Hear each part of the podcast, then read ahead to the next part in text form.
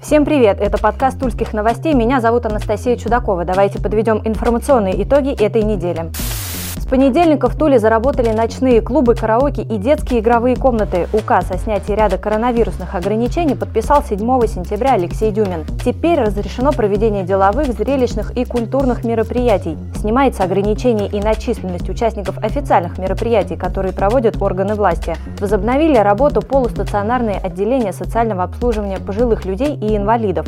Масочный режим в школах, техникумах, вузах, на концертах, в театрах и спортивных учреждениях определяется требованиями Роспотребнадзора. Кстати, о самом коронавирусе по-прежнему ежедневно выявляется не больше 30 заболевших. Стабильно, увы, и число скончавшихся пациентов с подтвержденным диагнозом COVID-19 ежедневно по двое. По последним данным Оперштаба, за время пандемии в Тульской области новой инфекцией заразились 9569 человек, умерли 343 пациента. Вылечились от коронавируса на сегодня 8,5 тысяч человек.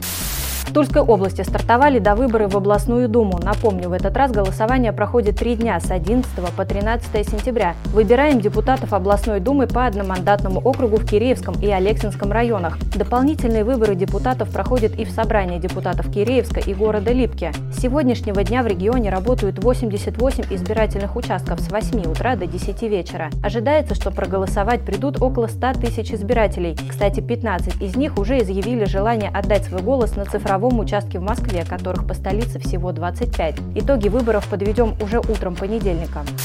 Еще немного из политики. Депутаты облдумы собрались на экстренное заседание за пару недель до официального выхода с каникул. Причиной такой срочности стала необходимость принять закон о величине прожиточного минимума для пенсионеров в 2021 году. Так региональный закон привели в соответствие с федеральным, а заодно пенсионерам выплату прибавили. Теперь прожиточный минимум пенсионера на следующий год установлен в размере 9489 рублей.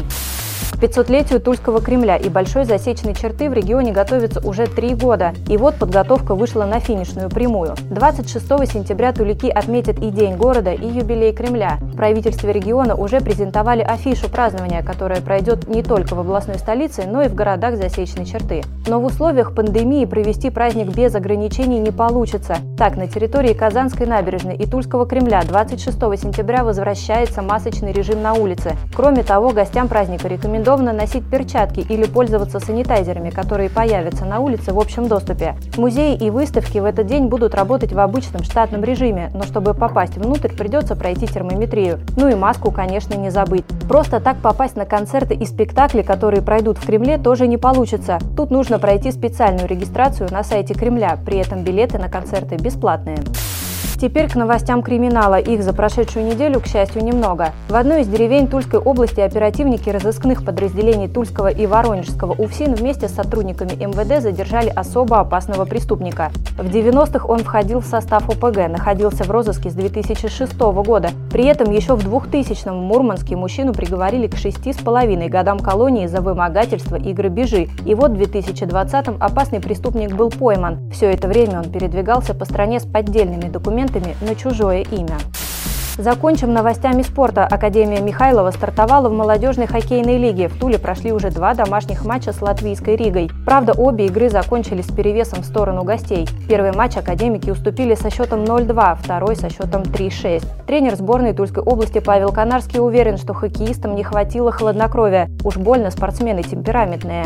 Следующий матч Академии Михайлова в МХЛ пройдет 15 и 16 сентября с амурскими «Тиграми». Вот такие итоги прошедшей недели. Читайте «Тульские новости». Всем хороших выходных. Удачи!